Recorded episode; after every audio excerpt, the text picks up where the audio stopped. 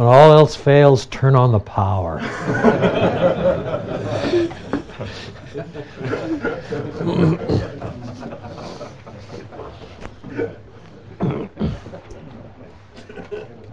this was a problem the Apostle Paul never had. Yeah, yeah, that's right. Your windows are low enough, you're safe.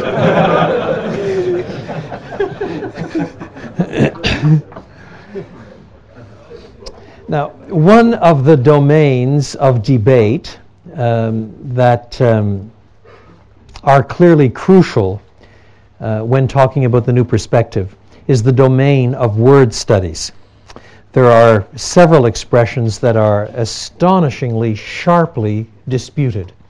And um, in what follows, I will mention only three of them, and I will deal with none of them exhaustively. They simply take too much time.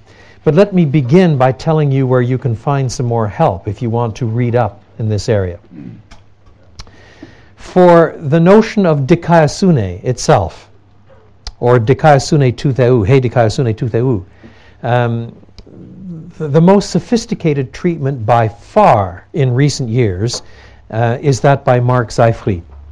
Um, he has written a major essay on the uh, Hebrew and related usage in the first volume of Justification and Variegated Nomism.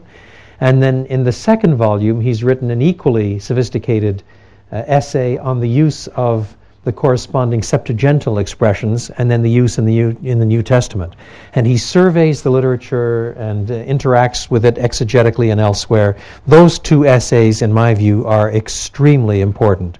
And um, um, I will summarize parts of his argument here and there. Uh, they, they are really astonishingly important. And then the two further expressions, ta erga tu namu, the works of the law, uh, a highly disputed terms, a term, and pistis Jesu or pistis Christu or pistu, pistis Jesu Christu, one of the best treatments of that in recent times um, is by Moises Silva. Moises Silva. Uh, especially his essay in volume two of Justification and Variegated Nomism. That is, again, a, a sophisticated linguistic piece of work, and I'll refer to some of those arguments.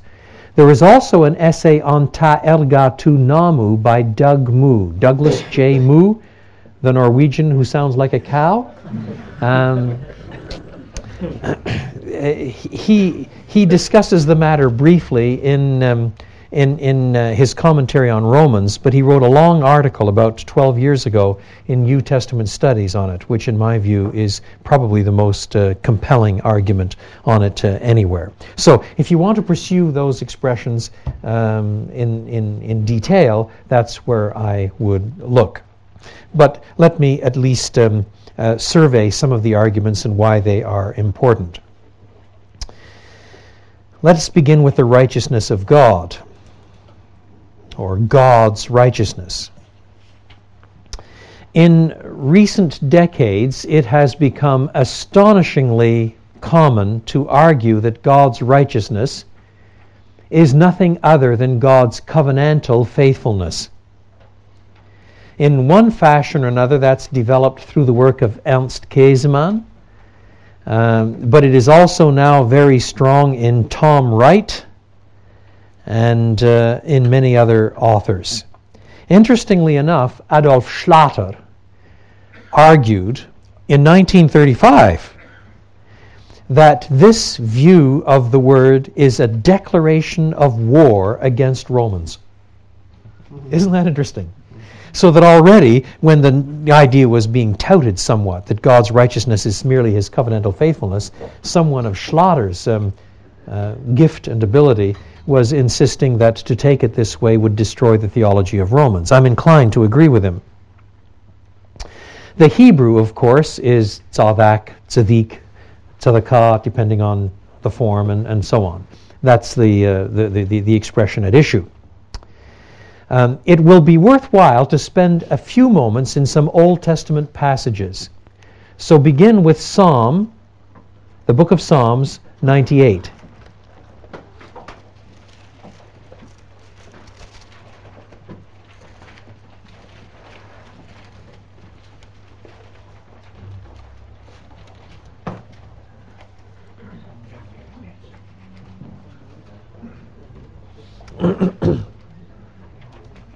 Verses 1 to 3.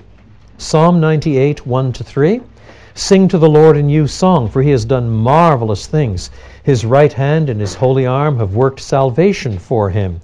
The Lord has made his salvation known and revealed his righteousness to the nations. He has remembered his love and his faithfulness to the house of Israel. All the ends of the earth have seen the salvation of our God. Now, here, an act of God in his saving righteousness is displayed. And it is this parallel between salvation on the one hand and righteousness that was picked up by Cremer and others, so that righteousness had an, was given an, a positive overtone. It's God's saving act in his covenantal faithfulness to his people. But even here, it is worth pointing out that this salvation of his people is coextensive also with his judgment of their enemies. Look how the psalm ends.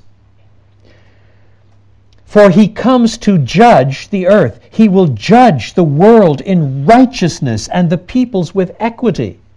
You, you see, there is a notion here of not simply saving them, but of bringing in justice, which has notions both of salvation and of condemnation.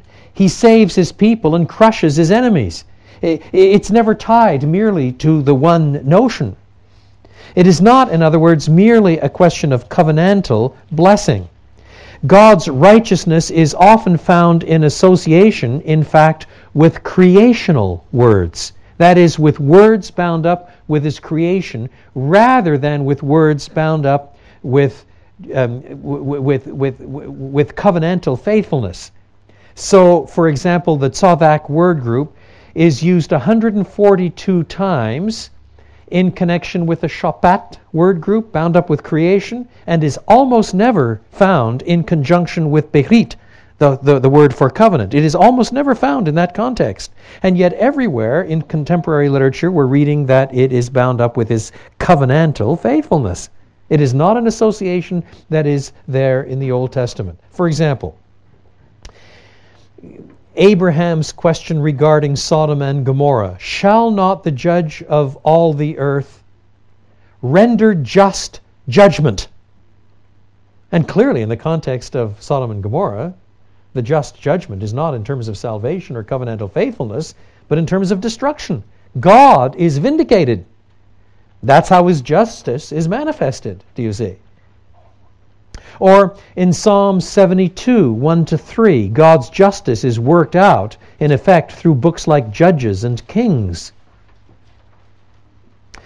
Righteousness, in other words, in the Old Testament cannot be reduced to matters of proper relationships or the like. It regularly involves condemning the unjust and rectifying a wrong. And the larger pattern is is that this is in contention uh, uh, context. That is, it is in a context in which God is in some sort of contention with his people. For example, Psalm 143. Psalm 143.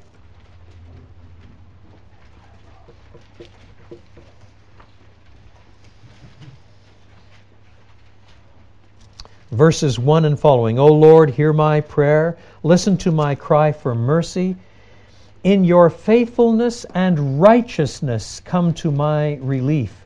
Do not bring your servant into judgment, for no one living is righteous before you. Do you hear that?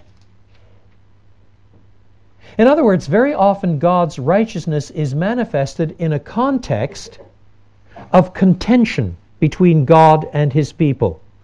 And in this contention between God and his people, God is the one who is always righteous he is vindicated. In this sense, he is justified.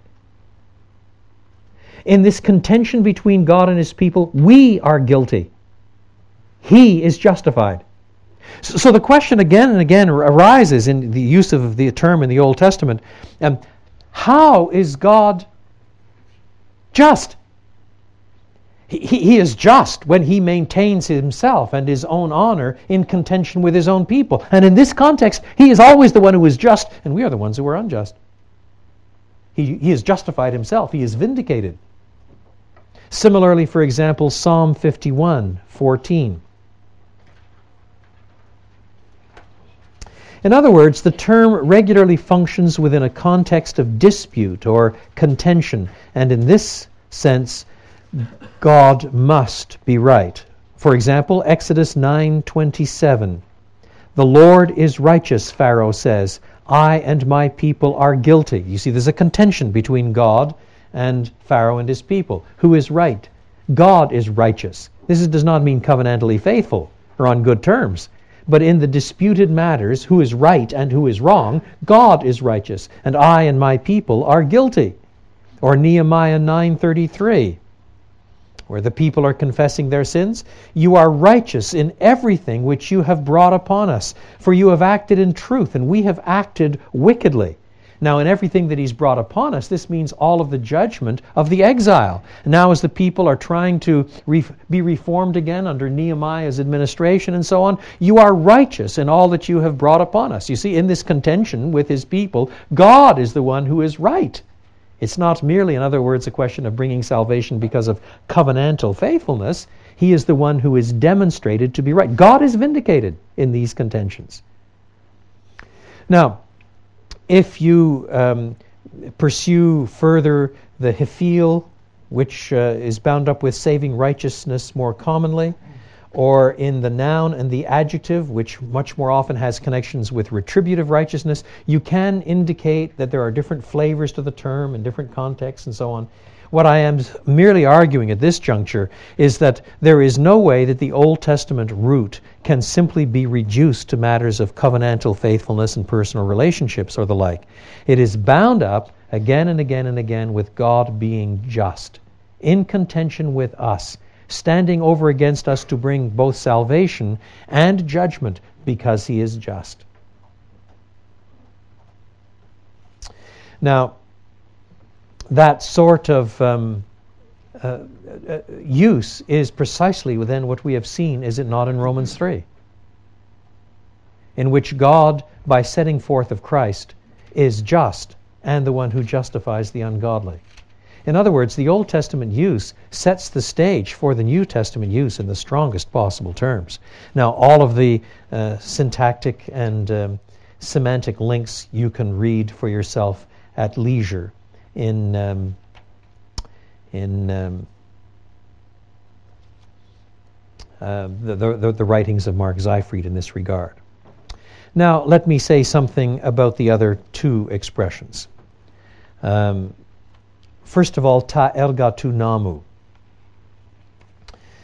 That expression, the works of the law, is often understood by New Perspective people to refer to the boundary markers works of the law. That is, to such laws as the laws on circumcision, Sabbath, kosher food. So the works of the law then are not obeying the law in all of its fullness, or obeying the law and thus, in some sense, seeking to be just before God. The works of the law, according to this view, are the boundary markers works of the law. And in the early books and articles of James D.G. Dunn, that view is defended everywhere.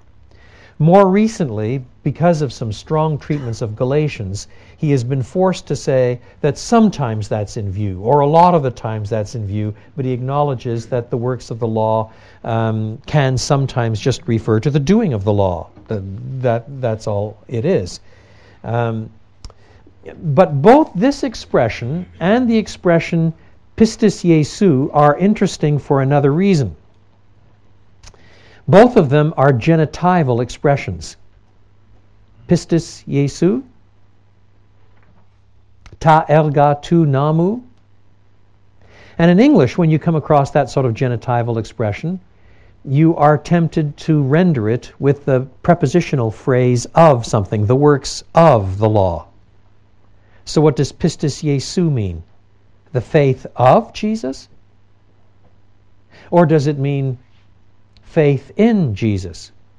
Because so many genitives are rendered in English by of, that has partly given rise to the view that this is the faith, or the faithfulness, of Jesus. But it needs to be remembered that the genitive, after all, merely establishes some form of genus.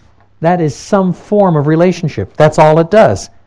The kind of relationship that is established turns on two things. Number one, the understood semantics of the two nouns, and number two, the historical context. That's what it turns on. And, and, and you cannot um, uh, say that um, a genitive uh, or an objective uh, genitive, that is a, a, subjective or an objective genitive, is more likely than the other. It, it just depends on the particular instance. Probably the most um, widely used book in this regard now is by Richard B. Hays uh, called The Faith of Jesus Christ. In the second edition, it argues very strongly that this must be a subjective genitive, the faith of Jesus Christ.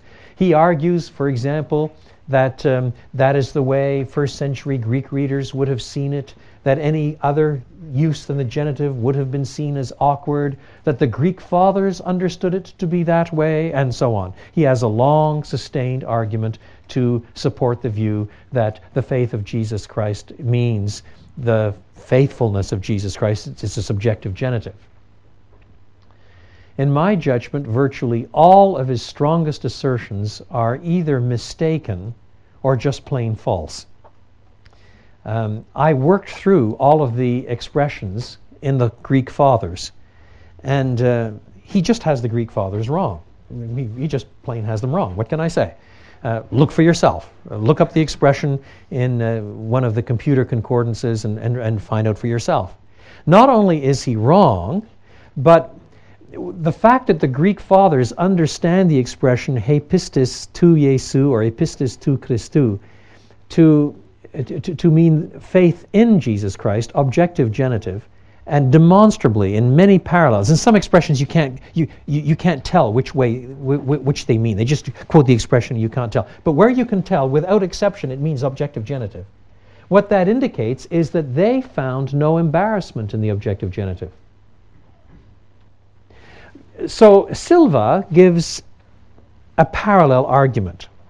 Consider, he says, the expression that you find in Luke chapter 6, verse 12. Luke chapter 6, verse 12. There we are told that Jesus spends the night te plus prosuche tu theu.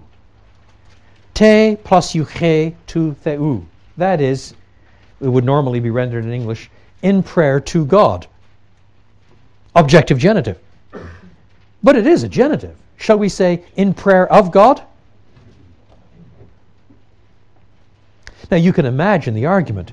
Well, the objective genitive occurs more commonly. That's the way it would naturally be read in Greek. This must, in some sense, mean that God Himself is praying, and so on, and so on, and so on.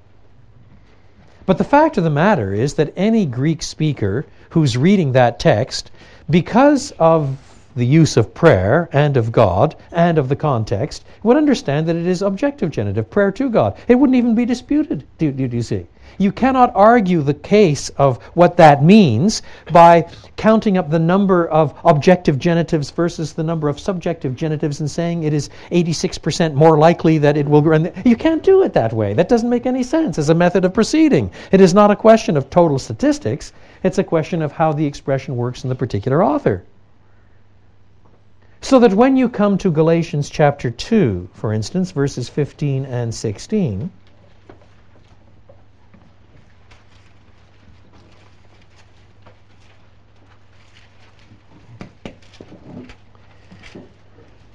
then you must ask what is Paul's theme in the context? How are the related words used? As well as asking how are these expressions understood in the Greek fathers? Verse 15 We who are Jews by birth and not Gentile sinners know that a man is not justified by observing the law, by the deeds of the law, but by faith in Jesus Christ. You got both of your genitival constructions there so we too have put our faith in Christ.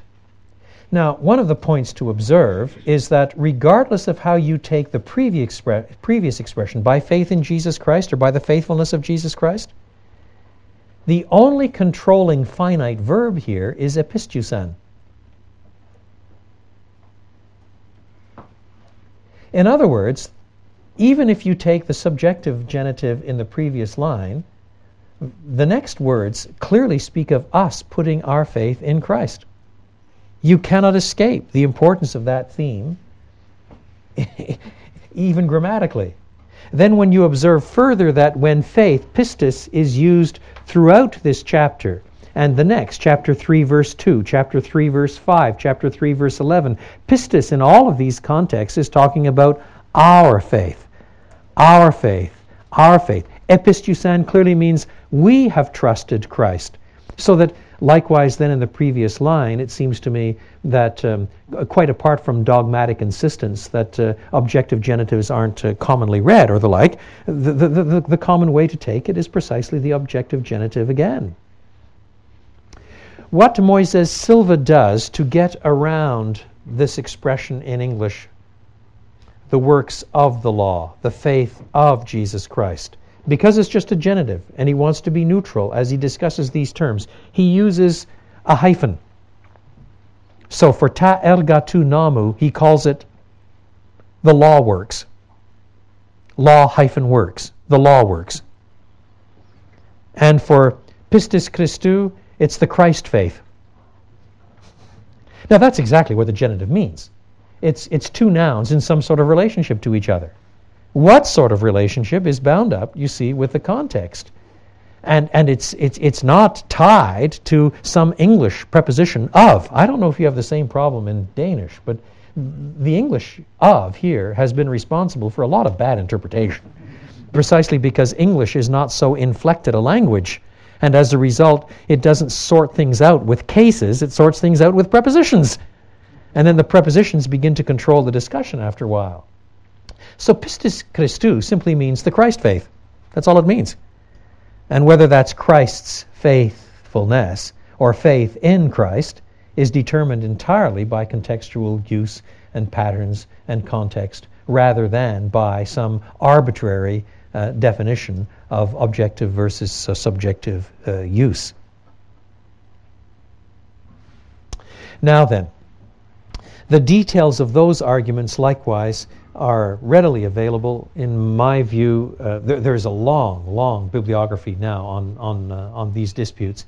The, the thing has gone back and forth in Pauline scholarship, and it is tilted just a little toward the um, uh, uh, subjective view nowadays. Probably there's a small majority that takes a subjective view, the faith of Jesus Christ. But I think that with the publication of uh, Silva's work and others, I think that's going to begin to tilt back again as well. Uh, in my view, the, the objective has it uh, pretty strongly. But even if you yourself remain convinced that the texts here and in Romans are talking about the faithfulness of Jesus Christ, what you must see is that in both contexts there are other expressions present which uh, unambiguously speak of believers believing.